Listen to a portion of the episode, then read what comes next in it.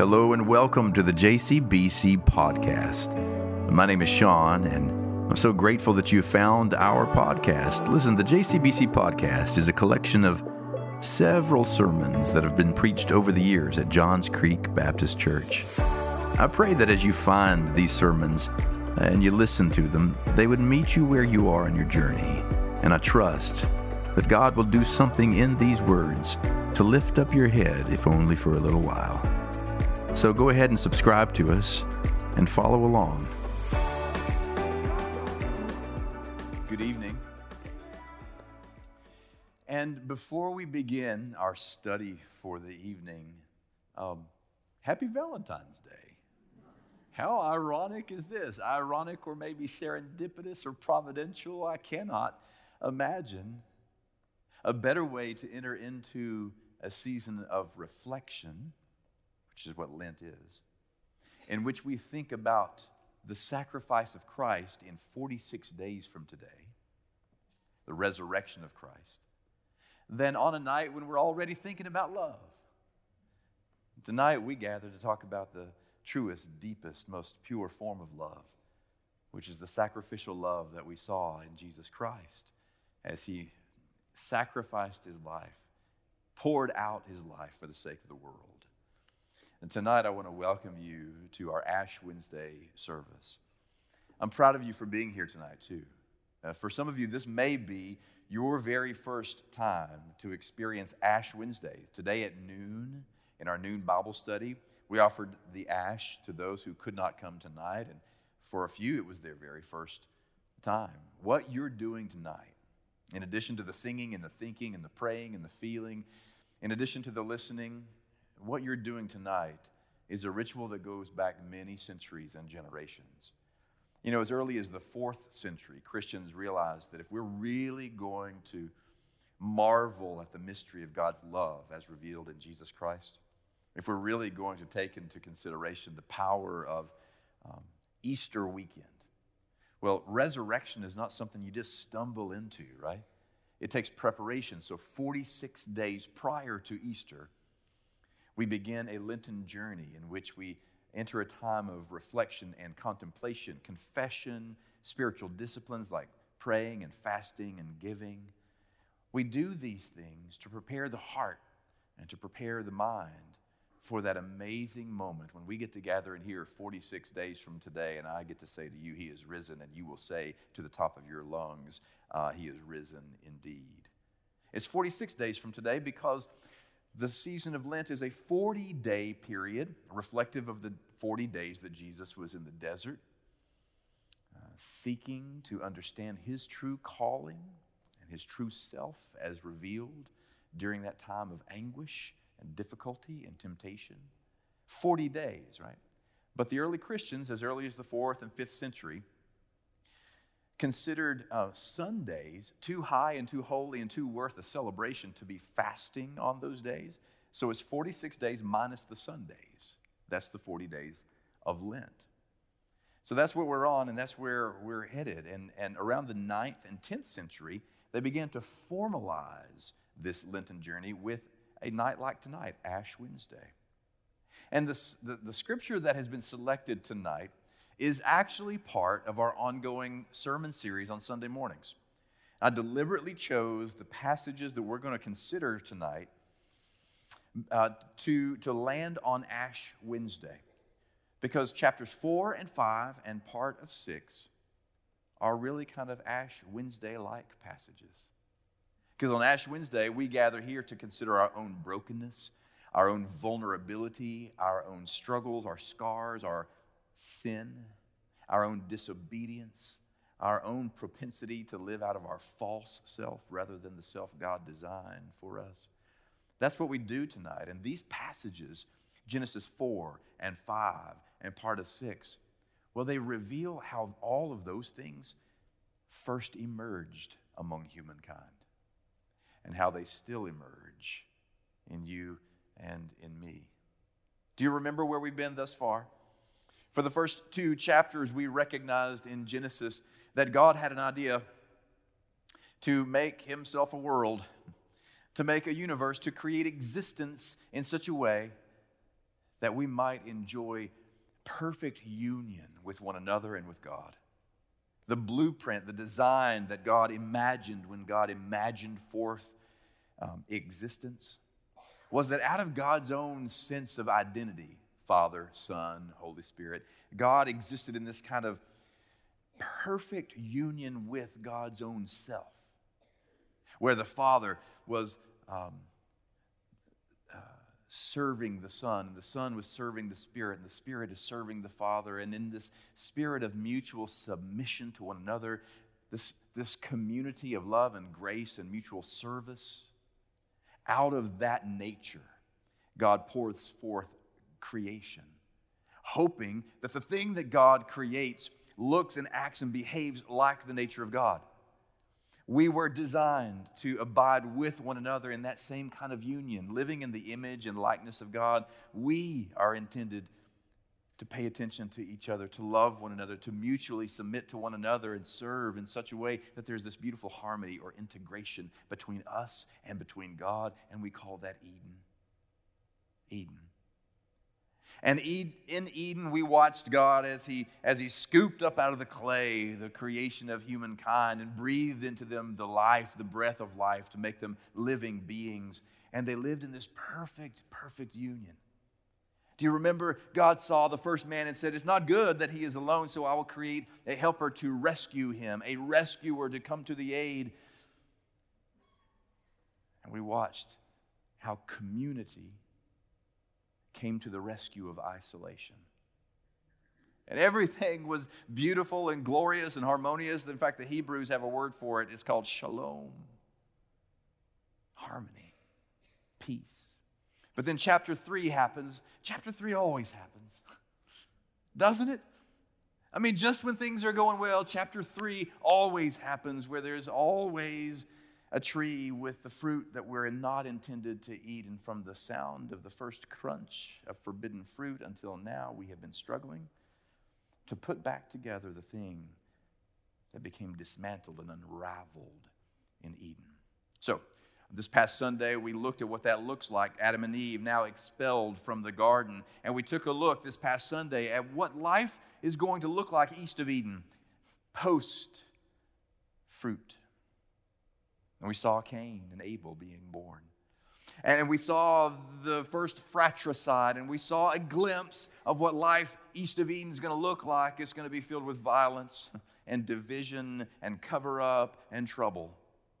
Well, I'm here to tell you that the rest of chapter 4 and 5 and part of 6 continues in this kind of spiral in which in which the design that God had in mind continues to spiral into this kind of decay and debauchery, the sense of well, a mess.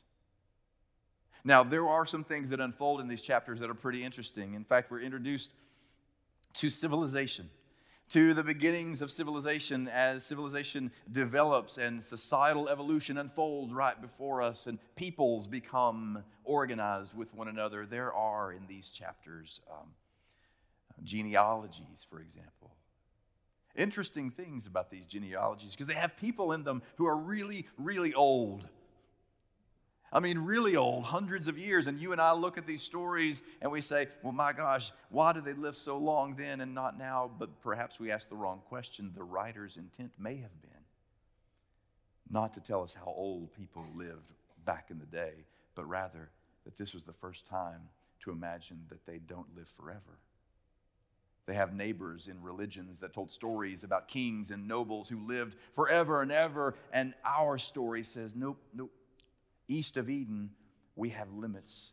We break, we stop, we're made of dust, and to dust we return. And there are names that are given in these genealogies, and, and for the most part, it helps us make a bridge between Eden and the, the story about Noah and the flood and so forth. But they're interesting names.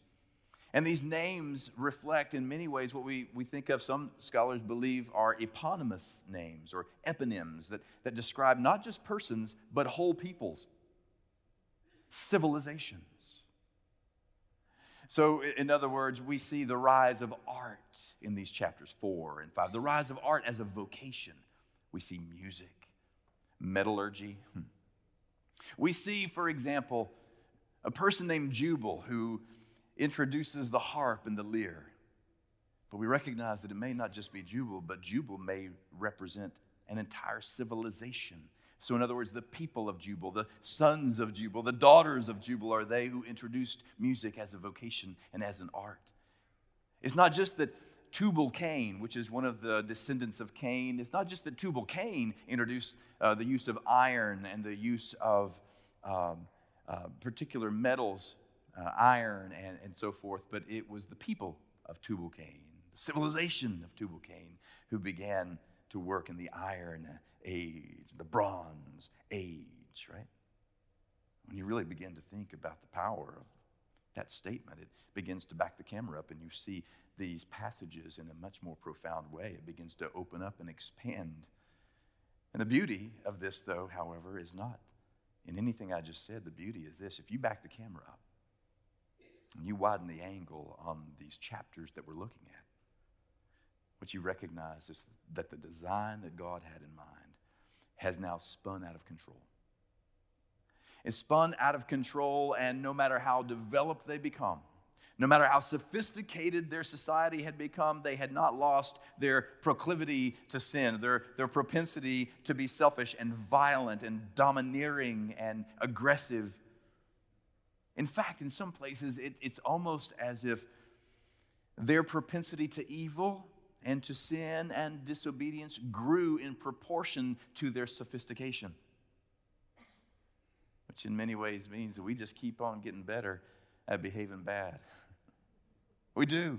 We keep getting better at behaving badly. And the trouble with living in what we think is an advanced culture, either then or now, is that we assume we may be able to advance our way out of that thing that stays um, crouching at the door, ready to pounce, a sense of sin and evil and debauchery. And the trouble is, it's not that we're able to avoid it, it's that we're able to mask it better.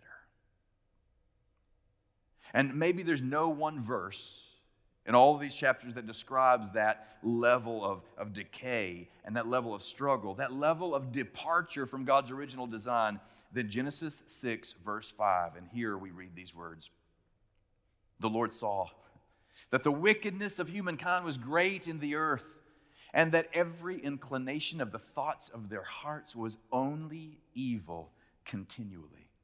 And the Lord was sorry that he had made humankind on the earth. And it grieved him to his heart. Now, this coming Sunday, we're going to talk more about that verse and beyond about what does it mean that God would have a heart that would be grieved. But tonight, I just want us to keep in mind that sometimes the design unravels, the vision falls apart, always has. And yet, in the midst of these chapters that we're overviewing tonight, chapters four and five and part of six, there is one verse that kind of emerges in the midst of all of them that kind of leaps off the page and serves as almost a reminder of a, of a kind of defiant hope. A hope that in the midst of all this decay, perhaps we're not ruined after all. Listen to the words from Genesis 5 28. When Lamech had lived a 102 years, he became the father of a son. He named him Noah, saying, Out of the ground that the Lord has cursed, this one shall bring us relief from our work and from the toil of our hands. Out of the ground that the Lord has cursed now because of this decay shall come relief. Can I get you to think with me for just a moment or two more? About that word ground, because in the first 11 chapters of Genesis, the word ground repeats prominently. It emerges again and again. Do you remember that when nothing existed except this watery chaos, God blew over the watery chaos and, and caused the dry ground to emerge? And that's good. And then God kneels down into the, the dirt and, and scoops out of the ground the clay to form the first mud man. And that's good. And then God takes the first man and places the man on the ground in the garden and says to him, You're not here for no purpose, you're here to till it and to keep it. In other words, in Hebrew nuance, it means to love and care and nurture and serve the earth. So that out of the ground, things grow, things that are beautiful and good and ready to eat. And so, he does. And out of the ground there grows all these trees, both good trees and bad trees, trees that are pleasant to the sight and good for food, and trees that are off limits. See, the ground produces both.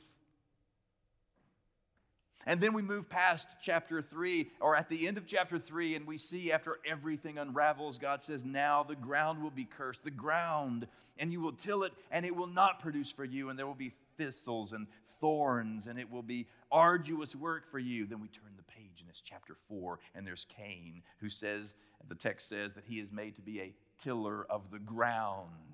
And then he commits the first fratricide, kills his brother, and the Lord says, What have you done? Because I can hear the blood of your brother crying out because the ground has opened it up to swallow your brother's blood. What have you done? And it continues all through the rest of the 11 chapters, this recurrence of the word ground as an image that is meant to, to stoke and provoke our, our imaginations for faith. Because when we step back to think about it, ground is that which can produce both that which is beautiful and that which is broken. The ground can produce that which is good and that which is bad, that which is lovely and that which is ugly. Out of the ground, both can emerge. And on a night like tonight, it occurs to me that you and I are made of this stuff. We're made of the same stuff. That the ground, the dust, the clay, the earth, the ash, it can do both good and bad, beautiful and broken. And, and inside each of us, there is that same clay. And we can describe ourselves the way the ancients did, that we're scooped up out of the clay, or we can talk the way the learned do today, that we're all made of carbon. But either way, it's the same stuff. Out of us can come both beautiful and broken lovely and ugly. we can produce words that build up or words that tear down. There is in us simultaneously light and darkness, fresh water and brackish, sheep and goat. And on a night like tonight, we're, we're especially aware of it, aren't we? Because when we gather around and we, we read scriptures and we think about mortality and we think about how we have a particular lifespan, it occurs to us that we are really both at the same time. We have a true self and a false self, and both fight to see who will win the day. Paul talked this way. Paul said, Listen, I feel this war inside me. He says, It's, it's like there are some days that I wake up and I do the things that I don't want to do and I say the things that I want to say, and I think the things that I don't want to think, and it frustrates me. And then, on the other days, I don't do the things that I want to do. I don't say the things that I have been wanting to say for a long time. I don't think the things that I try to think throughout the day, and, it, and it's, it's killing me. It's tearing me apart. Can you sense what I'm after tonight? I want you, my beloved sisters and brothers, to feel the twins that are in you the true self and the false self, that in the ground of your being, in the, in the soil of who you are, there is something in the, the clay calling you to acknowledge that which takes life and yet yield to that which gives life. And in the text that we read, there's this one verse that gives us hope, right? It says that out of the ground that the Lord has cursed, our relief will come. And the Genesis writer is attempting to talk about Noah because here comes Noah and here comes the story, and we're going to have some fun with that over the next few weeks. But when you and I listen through the ears of Christian faith, we recognize that out of the ground comes our relief too. For Jesus was made of the same stuff that we're made of He was born of a woman made of clay, made of carbon, he was. Same struggles, same temptations, same twins within him, the true and false self. That's what the desert was all about. And he was crucified on a cross. And he was laid in a borrowed tomb. In other words, he was placed in the earth, the ground. The ground. But Easter, our Easter proclamation is that resurrection means that he overcame the ground. He overcame the earth. He rose up and became a victor over death itself. We read things like this in Galatians. We read, Christ redeemed us from the curse of the law by becoming a curse for us. As it's written, cursed is everyone who hangs on a tree. In other words, this cursed ground that we read about early in Genesis. Jesus becomes the curse in order to overcome the curse for us. Second Corinthians, we hear it this way For our sake, he made him to be sin who knew no sin, so that in him we might become the righteousness of God. And this is why we do the imposition of the ash. This is why, in a little while, we're going to place um, the, the imposition of the ash upon your forehead or the back of your hand in the shape of a cross. And we will say to you, Remember that you are dust, and to dust you shall return. But we place it in the form of a cross because, yes, we need to remember that we are dust, but we also need to remember that we are more than dust that we have been made more than dust by the one who overcame the earth, who overcame the ground. Some days I wonder what do I need to hear more? Do I mostly remember on most days that I'm dust, I'm just a failure, I'm not good enough, I can't, I can't, I can't step up to the thing that's in front of me, I'm, I'm dust, I'm dirt, I'm ash, I'm nothing, but I need to be reminded that I'm more? Or on other days, do I sometimes think I am more than I ought to think and need to be reminded don't get so big for your britches because you are dust. Maybe it's both. And maybe that's why Paul said in 2 Corinthians 4 these words We have this treasure in clay jars, so that it may be made clear that this extraordinary power belongs to God and does not come from us. And when I think about that verse, this is the, the core, the ground of my own spiritual being, my own spiritual discipline, my friends. Because the truth is, inside you, inside me right now, in this moment, is this treasure. It is the divine image and holy presence of God. But it's encased by our clay lives, by the, the ground of our being, because it's, it's covered by the clay that sometimes disguises the power of Christ living within us. So, I recently rearranged my study. Now that the doctorate is behind me, I had a little extra time on my hands and decided to rearrange my room. Do you know why I rearranged my study here in the office? Because I, I realized over the last five years that out my window, there's a tree line on the, I guess, the east side of our parking lot. Out my window, around 8.30 or so in the morning, the sun rises above the tree line and it, it, it just beams right into the windows of my office. And there's one place in my office where it just radiates, it just shines against this wall. And I found myself over the past three or four years um, making my way to that place to do my prayers. I just, I just sit and allow the sun to kind of bake my face. Because as I sit, I begin to imagine what if I am clay and there is deep within me this treasure that can emerge? What if all that is necessary today is that I allow the radiance of God's love to, to melt it away. So I've put a chair there. And the only thing that happens in that chair uh, each day um, is to melt the earth away, to melt the clay down just long enough to see that, yep, there is a treasure in there after all. And I encourage you, in just a little while, you're going to have uh, an opportunity to do the very same tonight to sit and abide for a while in the loveliness of God's presence. And perhaps to confess, there are moments when I, I, just absolutely need every day. Those few moments when I pray, Lord, Melt away the pride or the fear. Melt away um, my tendency to want to make things happen, to, to make people happy. Um, melt away my false self. Melt away any tendency I may have to trust or rely on anything or anyone besides you. Melt it away. And tonight, Ash Wednesday is an opportunity for you to do the same. In just a little while, when, after the music plays and we hear Adam uh, sing uh, a song, you're going to be given a few moments to sit quietly. Music will play, and at the bottom of your order of worship, there's a, a white space.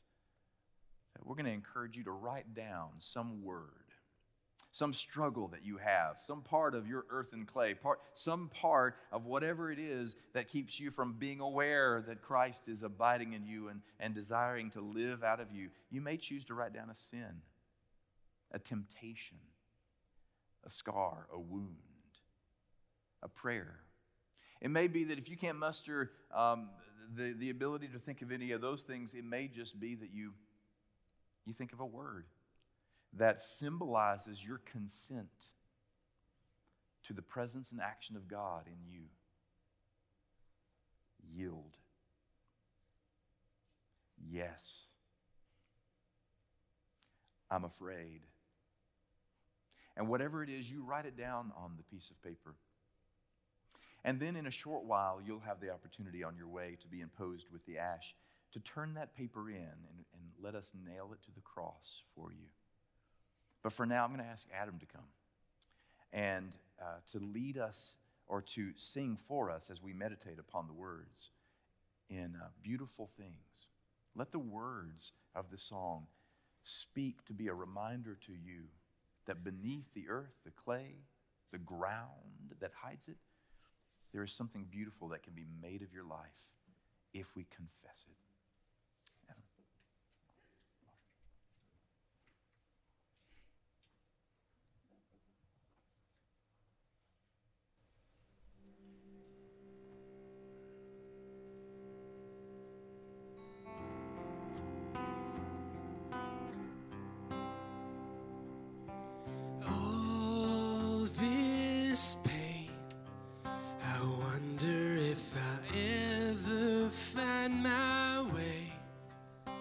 You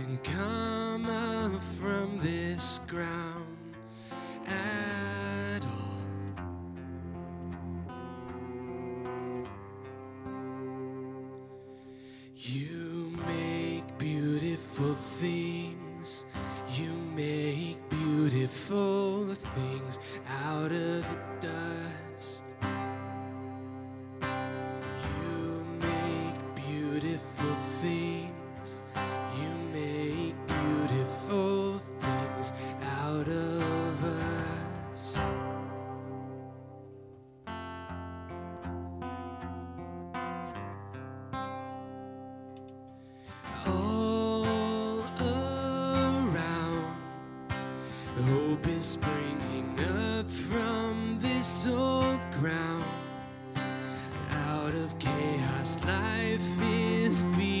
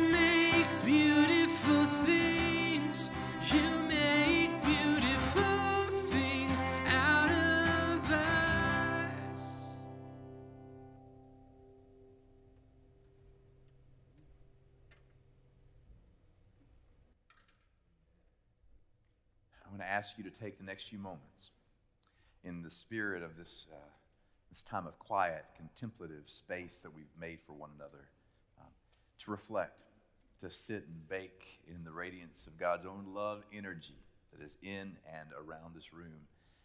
But I do ask that you write something down a struggle, a sin, or even a willing heart, a word that represents your yieldedness to Christ. And in just a moment, without saying any words, I'll rise to come to the table, and the ministry staff will do the same, and some of our lay leaders, and, and we'll, we'll gather what we need to come to your section of pews. When we come to your section of pews, and they turn around and give you the invitation, the signal, you simply come forward and you, you rip off that bottom part and you, you give your piece of paper to the one holding a nail and then you stand before the other who will impose the ash upon you and remind you of our, our common vulnerability and our common hope. And then return to your seat. So during this time, let's abide for a while in the company of Christ.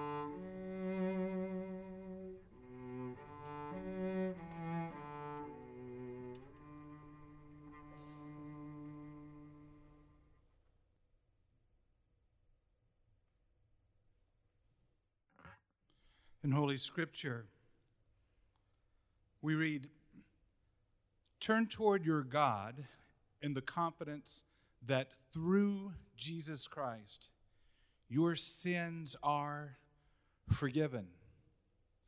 This cross that's behind me is certainly more than a prop. The cross in our baptistry is more than just a beautiful icon and symbol of our faith. The cross is so much more than that. Turn toward your God in the confidence that through Jesus Christ your sins are forgiven. Those are the words of a somewhat obscure ancient prophet of Israel. But let those words just sink in for a second as we prepare to leave this place. Recognize those words for what they are, what they really are. They're not just words, they're not just prose. Those words are promise. And not just any promise, but a promise from God, a promise from God Almighty, given voice by the prophet, sure. But the promise is God's to you, to you, to you, to you, to you, to you. And it's not it's not just a promise made, but it's a promise kept. Through Jesus Christ, your sins are forgiven. You see, for God so loved you and you you and you and the whole world that he gave his son. And, well, that kept promise changes everything for all of us, for right now, and for all time. Your sins are forgiven. After we sing this last song together, we ask that you leave this place in sacred silence. We join our voices once more, singing, I then shall live as one who's been forgiven. Would you stand as we join our voices in song?